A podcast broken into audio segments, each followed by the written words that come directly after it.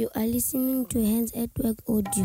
Meanwhile, in Africa. Meanwhile, in Africa. In Africa. In Africa. In Africa. Meanwhile, in Africa. Meanwhile, in Africa. So often we hear people saying hands at work, it only takes one spark in dry grass to cause a wildfire. That is something that we believe in.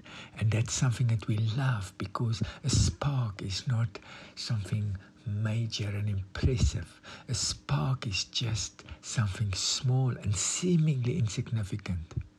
Maybe just two stones, maybe just iron hitting another piece of iron.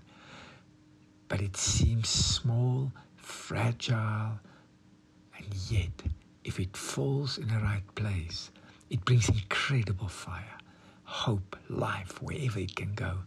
And we've seen that in Goma. You've heard about us telling the stories about the widows who've been kicked off their properties in Bohimba community. And the last day that Eric and I was there, um, a widow gave us a piece of land while a lot of water went under the bridge since then. And today I am so thrilled to tell you this week our first two widows and their children that they care for moved onto that piece of land. It's unbelievable. I looked at the photos I received this week. I didn't know if I would weep or jump. I just sent messages to if I knew and I said, It is happening, it is happening. Pasquale's grandmother, who've been chased from pillar to post. I literally saw them in the streets in Goma looking for a place to put their heads.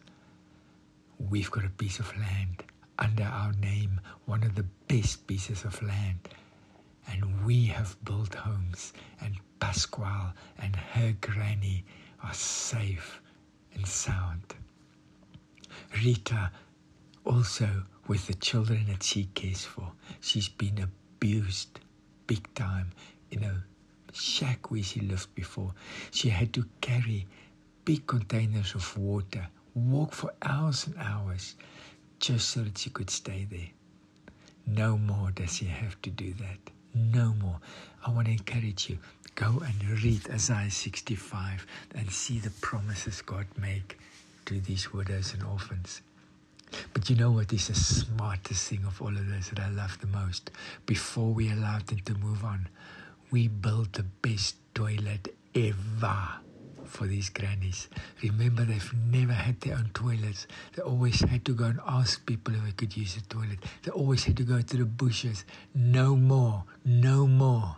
They've got a brilliant toilet. They've got their own homes. They are safe and secure. Thank you. You are part of amazing story. We're changing this thing one by one. We pray, we go, we give, we do it because this is amazing.